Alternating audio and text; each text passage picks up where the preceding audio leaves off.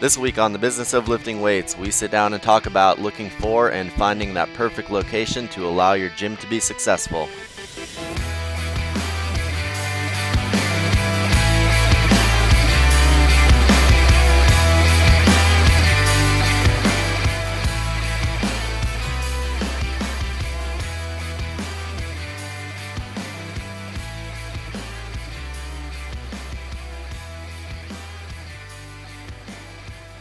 How's it going, guys? This is Dave Thomas. And this is Brian Pritz. We are owners of Performance 360 in San Diego, and we're back with episode 38 today of the business of lifting weights.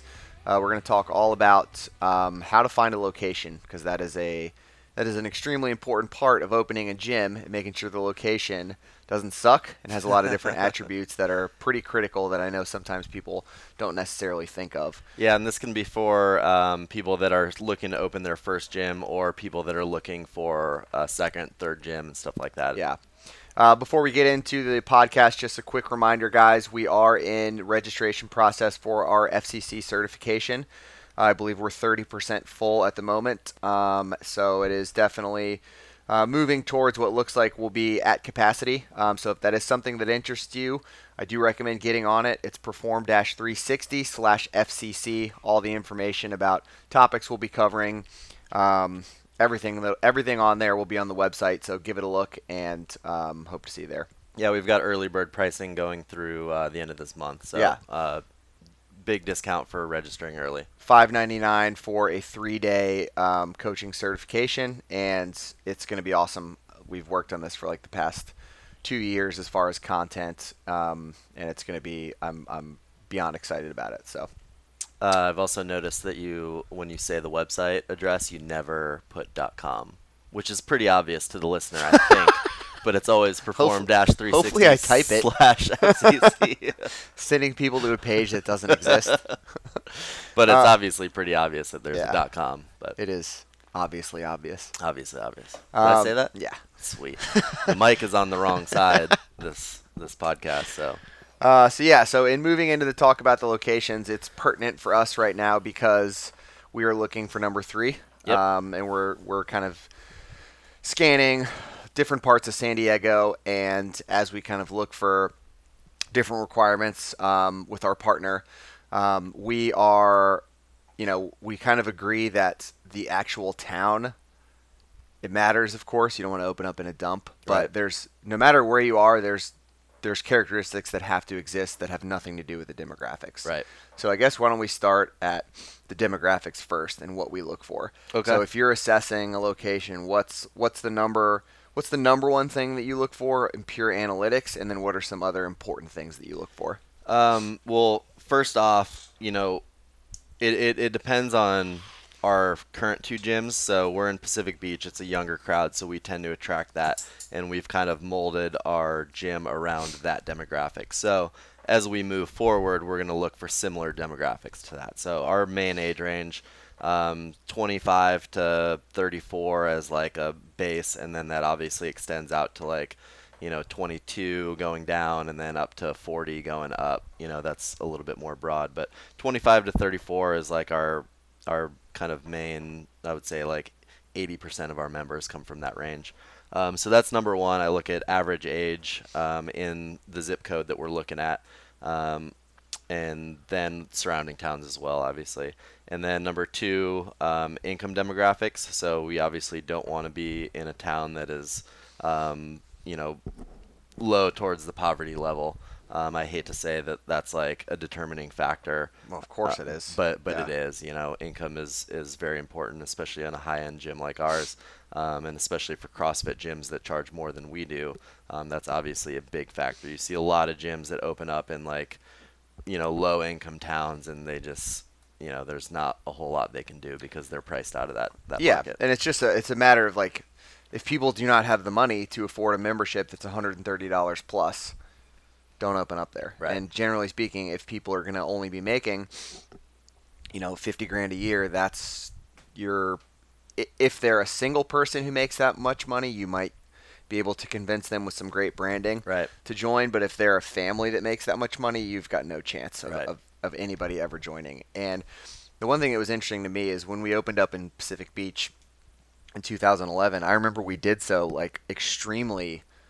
I don't want to say hesitant, but we were just really unsure because we felt like I remember we had this list of spaces that we were looking at opening, and PB was on the list because I had a personal training business there, and like the main pro was we could open up with a space of members, Right. but like we hated everything about the demographics, um, except for the age. But the income on paper, it was really it wasn't great. I think it was around like sixty thousand. It was lower than that. It- Yeah. it's actually gone up over the past you know five years or so Yeah. since we've been here. And so we were really nervous about that. But the important thing to keep in mind is, I think PB is something like 50,000 people, so- Right. something like that. Important thing to keep in mind is you need 300 of them Right. in order to run a really successful gym. right. So don't get too caught up in the demographics and in the analytics. You just need pockets of people that are going to create your membership and then refer like minded people within that. And I'm a very big believer in no matter where you open, unless you're opening in like the ghetto, like Right. there's going to be enough people to support the business provided it, it's marginally acceptable on paper. Right. I think if you look at, you know, let's just take a very raw example. If you take a, a town that has 10,000 people in it um, and the income demographics is skewed a little bit lower, um, you might have part of that town in the lower income area, and then you might have, you know, part of that town in a higher income area where the two kind of mold together to get a relatively lower income. Right. And that doesn't that might mean that there's still 5,000 potential people in that zip code that would be able to afford your gym. So I think you're totally right.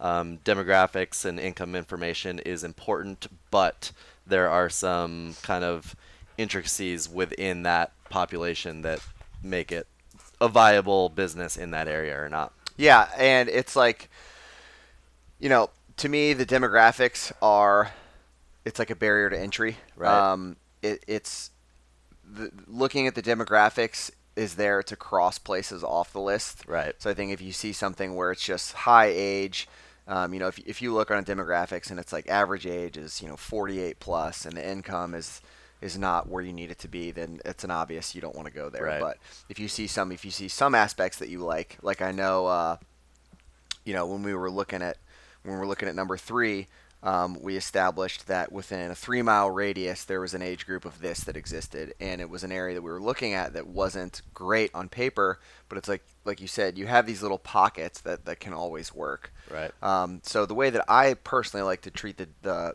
the numbers and the demographics is I like them to be a guide, but I think you and I both agree that going and actually looking at the spot and walking the neighborhood, Absolutely. that's like by far what reigns supreme. Yeah. So, what are some of the things that you look for when you're just like physically looking at the spot? You're down in it, you're scanning the area. Like, what has to happen for you to be interested in it? Ooh, man, that is like really hard to describe in words. Um, you know, we've recently talked a lot about gut feelings and going with your gut, and I think a lot of it is just that feeling you get while there. Um, you can instantly tell when you're just walking down the street that it's like, you know, kind of a bustling up and coming place or if it's like got the sads going on and everybody's like just kind of dreary and you know you, you just i think everything that we've done location wise has been all based on feeling in terms of like the actual spot so Yeah. like you know both of our locations now we walked up to it and we were like boom like Yep. this feels right That's the one. um, so I, I think it is a lot of just that gut feeling and just that how how you how you feel as you approach that spot. For sure, because that's what somebody else is going to feel like when they walk up to Yeah, it. it's a really good. So point. if they walk up, like like for example, yesterday we went and looked at a spot. So, I mean, I guess to take a to take a quick step back as far as what gets us to look at a spot, square footage first and foremost. So, you know, when we opened our first gym, it was about 2,000, 2,200 square feet, and that was a shoebox. However, we had access to the outdoors on both sides of the gym. Mhm. So we were constantly, you know, like a run was part of the workout, and we could put equipment out there. So it was bigger than 2,200 square feet, but we made it work. We we crammed 450 members into a 2,200 square foot gym. Yeah. So for people who think they need this massive complex in order to accommodate their initial onset growth, you do not. Yes. Creative programming, get a great community in there. A little bit of access to the outdoors helps, but do not overestimate the amount of space that you need. If anything, it created a more intimate atmosphere, I Yeah. believe. Like we have still still people will talk about like you know, it's like BC and AD, like the era when we were in Mission Beach, and like a lot of people just like that was still their favorite era, and I totally get it. I Yeah. totally get it. Um, so square footage, I think now we've kind of agreed that we look for more than that to start, but it starts at about 3,000 square feet, give or take. We look for like 3,000 to 5,000, usually in that like 3,500 square foot um, type of facility. So that's what gets us to go look at the space, and then once we're there, first thing I think we both look at is where am I parking? Right.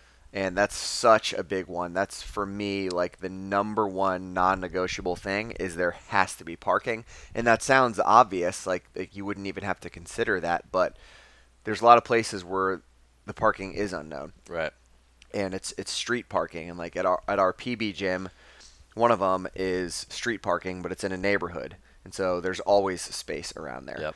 But if you're on a main thoroughfare and you're relying on street or metered parking, like that's a major issue. Yeah. I think um, you know, it's one of those things that you look at and you're like we could probably make this work like oh look there's three spots there five spots there like you know it, it'll be all right um, what you don't want to have to deal with is your members when they're coming to the gym have to think about parking as like a, A I gotta stress. a stress. I gotta get there early. I gotta find a spot. Um, I think you're right. Like our PB location, there's always spots within a one to one and a half block radius, but that still was like Max. yeah, like on the verge of us, you know, not wanting to move forward with it. It was a big, big kind of conversation, and we went back to that to that spot probably like five to ten times at different times of the day, just looking at the parking, looking at what was available, and finally we decided that it was worth it. Um, despite it being a little bit of an unknown with that street parking, and it's worked out fine. But when I go to the gym, I'm still like, I need to go a few minutes early because, you know, you never know what's going on with the parking. So you said it perfectly. You never want that to be a stress or like any type of uh, barrier to coming and joining the gym. And I will say we're extremely spoiled with our first two locations Yeah. because both of them had a private parking lot. Right. They're shared with other businesses there, but you're talking about rolling up and there being 100 plus spaces directly out the front door Right. at zero cost. Right. And like that's that does not exist. Yeah. Unless you're in an industrial space, ours is on the beach. Right. So it's like we really hit the jackpot with that and it has made us a little bit more picky as far as parking, but I think that's I think that is a net positive because we're so thorough in making sure people can get there. We ensure that that's not a reason why people won't come. Yeah. And so, in this spot that we went to look at yesterday, kind of re- resuming that initial conversation, we looked at it because on paper it was great as far as I think there was, what was there, like 4,000 square feet in there? Yep. 4,000 square feet, and it was on a main street. And so, the first thing I noticed is I got there and there was no parking. Yeah. I had to park a couple blocks away. So, immediately I was coming in there like with a negative perception with it. Again, that's how somebody coming to the gym Right. would feel with it. Like, I just drove around. I can't park. I just found a spot. Now I got to walk a far distance to it. I'm coming in like not annoyed, but just I'm not starting out on the right foot. Right. And so, you know, the space was whatever. It was all right. You know, it was 4,000 square feet. Um, but in in looking at the price, we obviously have a very specific price point that we look at because we know our numbers. We know what we need to hit as far as membership to overhead and running a profitable gym. Right. And I think this place was what 225 a square foot. With triple uh, triple Yeah. net, it was So- 250. So it was like 10 to 12 grand a month. Yeah. Um, and so that for us, that's not a cost that we that we ever pay. Yeah. I think we pay um, we pay less than that. So cost you have to you have to really think about that because you know if you're opening a gym and immediately off the bat you've got 10 grand in overhead tied up in your rent that takes away from money that you could be applying to payroll. So you're Mhm. probably going to be coaching everything yourself. Mhm. And it also just means you've added another 50 to 60 members that you need to break even. Yep. And that's people I think really overestimate how easy it is to get members. Yeah. So in my opinion, it's all about making it through that first year. Yeah. Get a space that you if the best case scenario is you cram it and it's crowded and Yep. packed and you have to move. That's what you want. You don't want this barren empty space where you've just bleeding with this overhead and you're struggling to get people in. Next thing you know, you're running Groupon deals or shit like Right. that. And you've just totally watered down like what you once thought was this idea of culture that you wanted to have. Right. Um, I just want to harp on that. You know, starting off smaller, worst case scenario is you grow out of it, and let's just say you're locked into a lease, and they're not going to let you move out of that lease to a bigger space. To a bigger space. Worst case scenario, you're jam packed. You've got an awesome vibe going. You can raise prices if you want to raise prices to kind of uh, change that demand. Um, and that's like the worst case scenario with a small space Yeah. if you go too big and you go, we see a lot of people that it's like, oh, 10,000 square feet, um, all this, you know, equipment and all the, this stuff, and then people show up and it has the feeling of being empty and just kind of like blah. Um, you know, that kills the experience for your members. Plus, you've got this massive overhead that is a huge stress. I mean, you mentioned we won't get into specifics, but like we pay less than you know than what you mentioned, ten thousand dollars in rent, and still writing that rent check every month. I'm like, ah, Yeah. that's so Why much can't money. this be free? Um, and obviously, that's unrealistic for it to be like anything less than that. We have great deals on our leases, but um, it is a massive stress. And like you said, if you need, you know, let's just say you need an extra 50 to 60 members than you would with a lower rent to break even, um, you're talking about potentially five to six months more of expenses before you're able to break even. So Right. you need just a lot more money and cash on hand to be able to ride out that wave until you get big enough to, to afford it. Yeah, and about the real estate is, you know, we're to the point now where our gym is is pretty popular. Some days there's a wait list to get into the classes. And do certain people leave because the gym is too crowded? Like, yes, that happens. That is a focus of ours right now, but it is an extremely small minority. Right. People, if something is crowded, it's doing well. If you're for so for example, if you open up and say a 2,000 square foot facility to start, and it's crowded, it's probably crowded because you're doing a really good job with your training and your coaching. Mhm. People are not going to leave that all of a sudden because the space is a little bit more cramped. Don't forget that the, the reason it is successful is because it is a good service. And that's going to keep more people than it's going to lose at the end of the day. Right. So I really like what you said about, you know, big gyms, you can have a big membership and it's going to feel tiny and your community is just kind of diluted. So, Mhm. you know, our, our our whole strategy to start was like let's let's get to profit as as fast. Well, first it was let's pay off our loan as fast as possible. Right.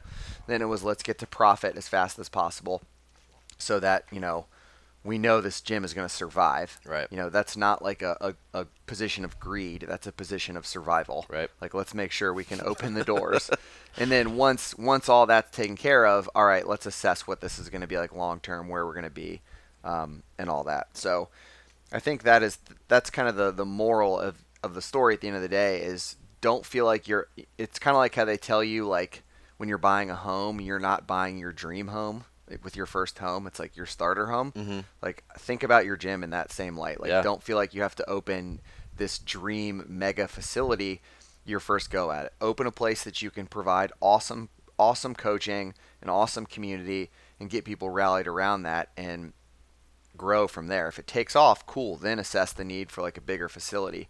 And, you know, every gyms have their own strategy. Ours has always been let's manage our overhead from a facility standpoint. Yeah. So we like the model of smaller square footage. There's times where it certainly does get crowded, and I'll walk in and be like, "Man, I wish we had a lot more space." Mhm. However,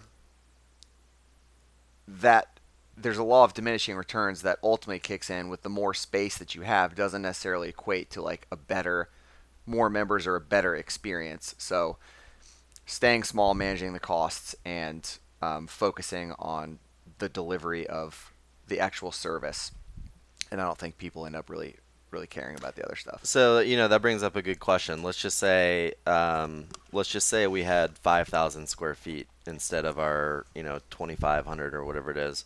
Um, would that equate? Would we have more members? Um, well, okay, that's a great question. Yeah. Because maybe, Mhm. but at a cost. If we were to do more members, we, you know, we wouldn't make classes bigger. Right. So if we were to do more members, it would mean running two classes within that workout.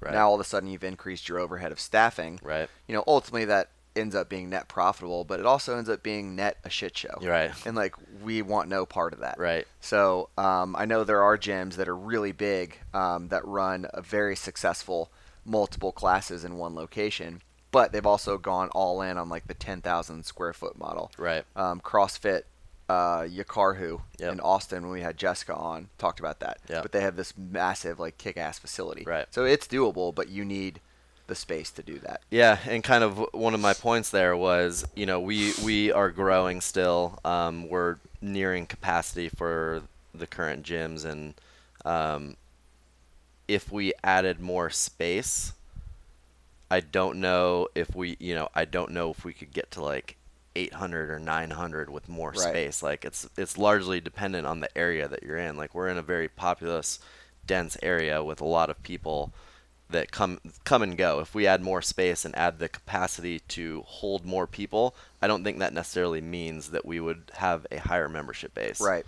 I think if if you know, being hypothetical, if anything, maybe it means slightly better retention, Mhm. but our retention is already ninety six and a half percent. Right. So it's like, are we really going to make a move like that and add overhead for another one percent? Right. Like, no. And you know, you got to look at all this stuff from a pure business and numbers standpoint. You know, if we add uh, double the space, we double our rent costs, we increase staff costs, we increase facility costs.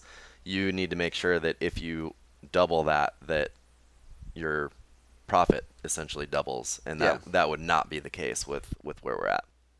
All right, let's take a quick break, talk about our FCC program coming up in November, and we'll get back to the show. How's it going, guys? This is Dave Thomas, owner of Performance 360 and program director for our brand new FCC certification. Really excited to announce that for the first time ever, we are opening up our internal certification process to the public November 3rd through November 5th in San Diego. It'll be a three day weekend where we go over all of the different techniques and knowledge that has built our gym to the success that it is. And we're really excited for this because we don't currently feel like there is a certification or a coach's weekend in existence that currently goes over all the skills that a coach in functional fitness needs from advanced weightlifting technique, advanced powerlifting technique, advanced kettlebell rowing, and all the different implements that a lot of certifications teach you on the surface level, but nothing that goes much deeper than that. So we'll be reviewing everything that we've learned over the course of our six years. We'll be opening up our training manual and going over technique, going over program design, going over science of conditioning and energy systems, and leaving the coach with many new tools to go and help their athletes or sharpening and refining old ones. So we're opening up early bird pricing September 15th. And from now until then, if you are interested in getting on that invite list, please go to www.perform-360.com backslash FCC. Yeah, I mean, t- for me, the facility has always been like, kind of get out of the way. Mhm. Like, just be enough for us to do our thing in here, do the workouts that we want to do, which will take us into our next point, which is having outdoor access for me. Yeah. But just, I, I'm, I'm not a big like facility guy. Yeah. As far as like the when you walk in, being wowed by what it looks like. Yeah. Um, I just I like the square footage. I like it to be open, and going into the next point, I like it to have an outdoor component. Yeah. Uh, the reason for that, a couple things. Um, it's an easy way. We, we like having runs in our workouts. So um, having the run in the workout, not not to get in and make this a fitness thing, but it just it enables you to extend the workout at lower intensity. So not everything is like a seven minute crash and Right. fly and die type of workout.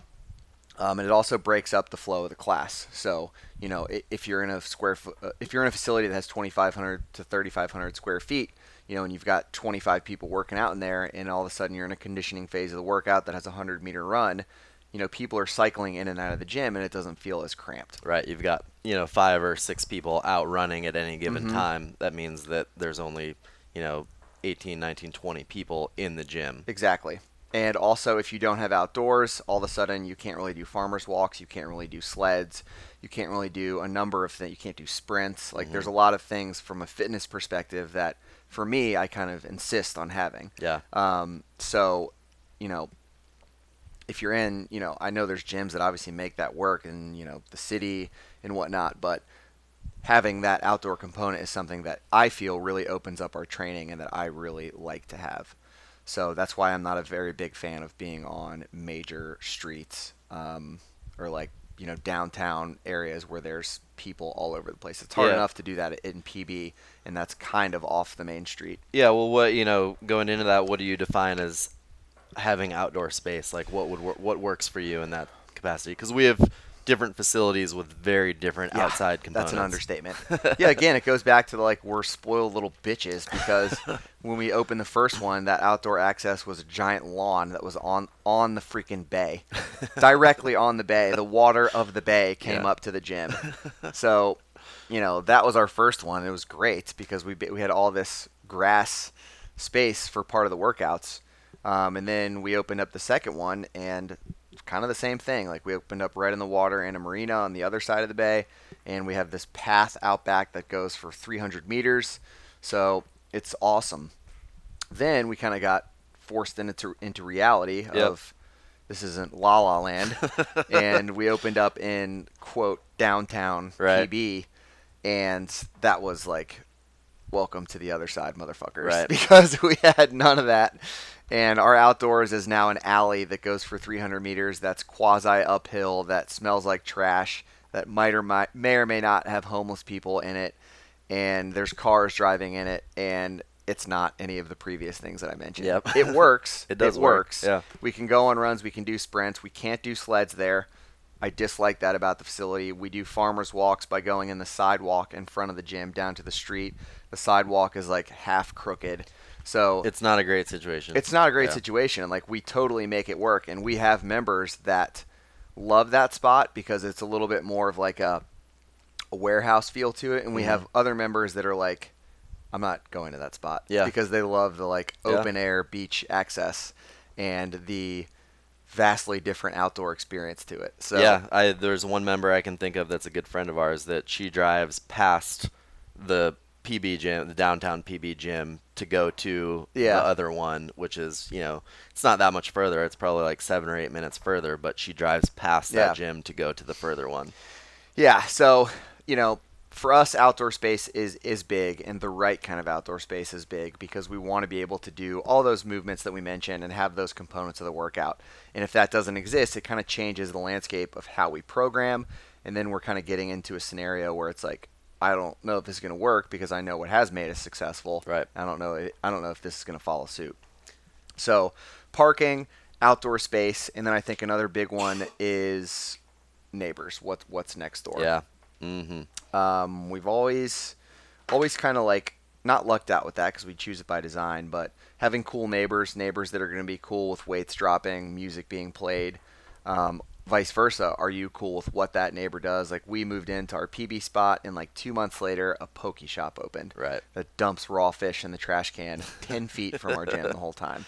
So you can't always control who moves in next door to you, but you can sort of mitigate that if you open up in a non-strip type of area. Right. And this is this gym we're talking about is a standalone facility, but it's right around the corner, and we have the same landlord, so we share the same dumpster. Right. So, um, neighbors matter for sure. Like I remember one time a few years ago, I remember I think we saw a spot in North County that we liked, but it was next door to a tutoring facility, Yep. and it was like I know this won't fly, Won't work. so we didn't even try with that. Um, just kind of basic environmental surroundings and paying attention to who's there um, is is important. Yeah, um, there's a couple gyms that I'm aware of. Um, you know, one up in the L.A. area um, that is near my my older brother. Um, they opened up and were next to you know residential area, and um, it got so bad with their back and forth on like disliking each other and one being angry about the noise and calling the cops and all that that they eventually um, I don't know the exact details, but some That incident happened mind. Where where the neighbors like threw water on the members as they were running by or something I and just like can't tell you how poorly that would have gone if I was coaching that yeah class. and it, it ended up in a lawsuit so like uh, th- this gym essentially their like whole business is ruined because of neighbors that they were next to Yeah, and we have an issue right now where Yeah. like we've been open for a year and a half, and some guy moved next door, um, and he has called the cops on us twice for noise for just being a gym, Yep. e- existing as any gym would, and uh, you know, there's. We, I remember when we moved in, we looked at that house and said, "Are they going to be cool with this?" we went and talked to them we talked Yeah. to the neighbors yeah and they were great and they joined the gym and then they moved out and they moved out of san diego and this motherfucker moved in and uh, it's funny though because i have like the police on speed dial for the next time i see him practicing archery in his Right. front yard but yeah it just goes to show you it's like that movie neighbors like it's n- anything can happen so when you're looking at a facility you have to look at what's currently there and also what has the potential to be there so Right. when we opened up in this half residential half non-residential area you know we knew the businesses would be fine on the left hand side but on the right hand side all of a sudden there's a house there so it was cool with the current neighbor but you know who knows what's going to happen and now we're in a scenario where we're kind of dealing with a little bit um, of a different situation with a new neighbor so Yeah. Um, one thing I, I- we've kind of harped on it a little bit here and there, but I want to put it into its own point is um, when you go look at a location, a lot of times you're excited about opening a gym if it's your first one, or you know expanding if it's your second one, and you look at a spot that has some very good attributes. Tendency is to start working through the non-positives as we can make this work. Okay, well, uh, there's no rose-colored glasses what's that? just seeing it through rose-colored glasses Exactly. So you know, there's no parking. Oh, but um, you know, three blocks away there's a parking garage. Uh, it's super cheap. Um, you know, oh, there's uh, you know, shitty neighbors or something. Oh, but like we'll talk to them; they'll be fine. Um, whatever these these negatives are. I remember we looked at one one place in North County and uh, had all this outdoor space, but it was slanted, and we were like, oh, you know, we could come in and and pour concrete to even it out, and it's like, you know. You, you, you get excited and you start thinking of ways that you you can work through these Right. negative issues and at, at, stop yourself if you're there and just say what are we doing Right. you know this if we're having to work through and come up with creative ways to solve like pretty big issues then it's not the right place Yeah.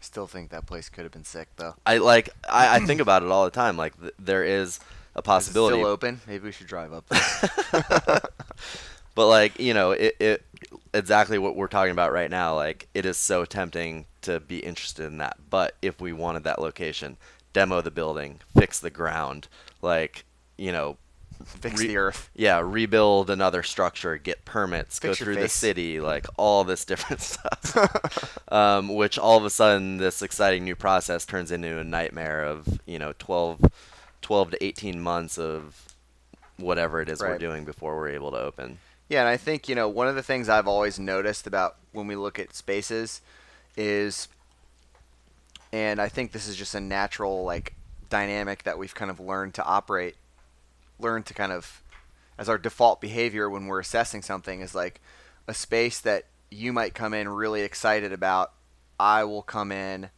you know and say well hey what about this? and vice versa. If I Mhm. really like something you'll be like yeah but is this going to work? So having if you're a gym that is does not you know if you're a sole proprietor take somebody that you value their opinion when you're going to look at a facility Absolutely, because yeah. you that is the that is the decision you can't fuck up right is where you're going to operate and i know a lot of the times if you're just solo you're so excited to open you want to get going like even now we're itching to open up the third we're ready we've got everything lined up but it still is like you know we have this group dynamic where I think is going to end up netting out to be a great decision because there's checks and balances. Yep. And if you're doing it solo, you kind of let your emotions fly with it, and you, you like you said, you slap a band-aid on things that are require much more than a band-aid. Yep. And it ends up just not working. So having that having that second voice definitely helps.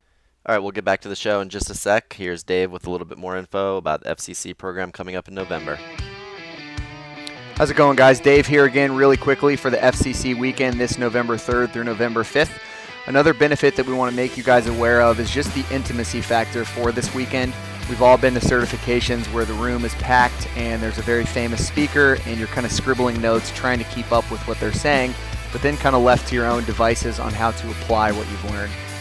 The FCC weekend is completely different because of the limited number of seats available for the weekend. Our coaches are going to be able to work with you hands on to really coach you on how to coach giving you that practical knowledge, but also how you're able to apply it to your athletes, get them better results, and get people coming back to your business or to your classes at a much higher rate. Um, one one quick thing, kind of going back to what we were talking about with um, income and demographics and stuff like that. Um, that that spot that we looked at yesterday, at the cost that they were asking, it was just a, a hard no. You know, this is not worth this amount of money.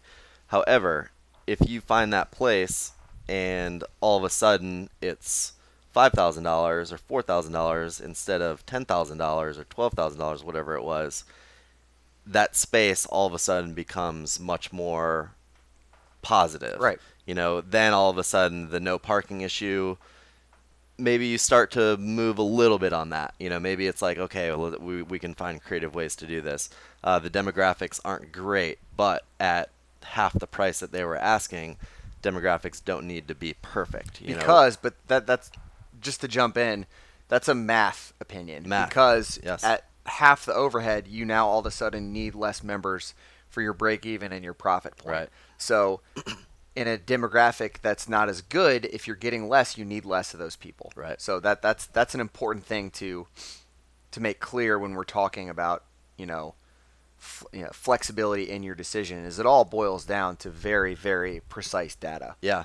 I mean, every single location that we've ever looked at, we've built a spreadsheet. We've estimated exact costs. We've estimated um, exact growth, revenue, um, found where that break even point is, mapped out how long it will take to get there, and just like all the data so that we have this blueprint of what to expect. And then you look at that number and you say, is this worth it? Right. You know, it's it's it's while while there's a feeling involved when we talk about how you know how it feels when you walk up to a spot, there's also a very heavy data driven, essentially math equation and um, spreadsheet that you can put together, and so that if it works in person, it has to work on paper as well. Yeah, that's well said. It's like an, an art and a science. Yeah, art and science. We, we love that. Um, so, do you have anything else on the on all this? nope, I- I- that's it. yeah. Um, as always, guys, make sure to rate us five stars. Um, let us know any topics that you are interested in. Uh, shoot us an email. Head over to our website. Um, we're happy to kind of answer any questions and add any topics to the docket. Yep. Um, until next time, uh, have a good one. We'll see you later. Later.